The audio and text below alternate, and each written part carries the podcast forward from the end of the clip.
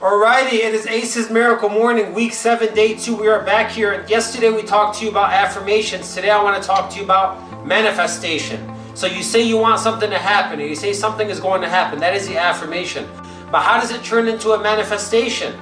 It's because all of your actions start aligning with the thing that you said. For example, if I say I'm going to have a Lamborghini in six months, I'm going to have a Lamborghini in six months, that is my affirmation.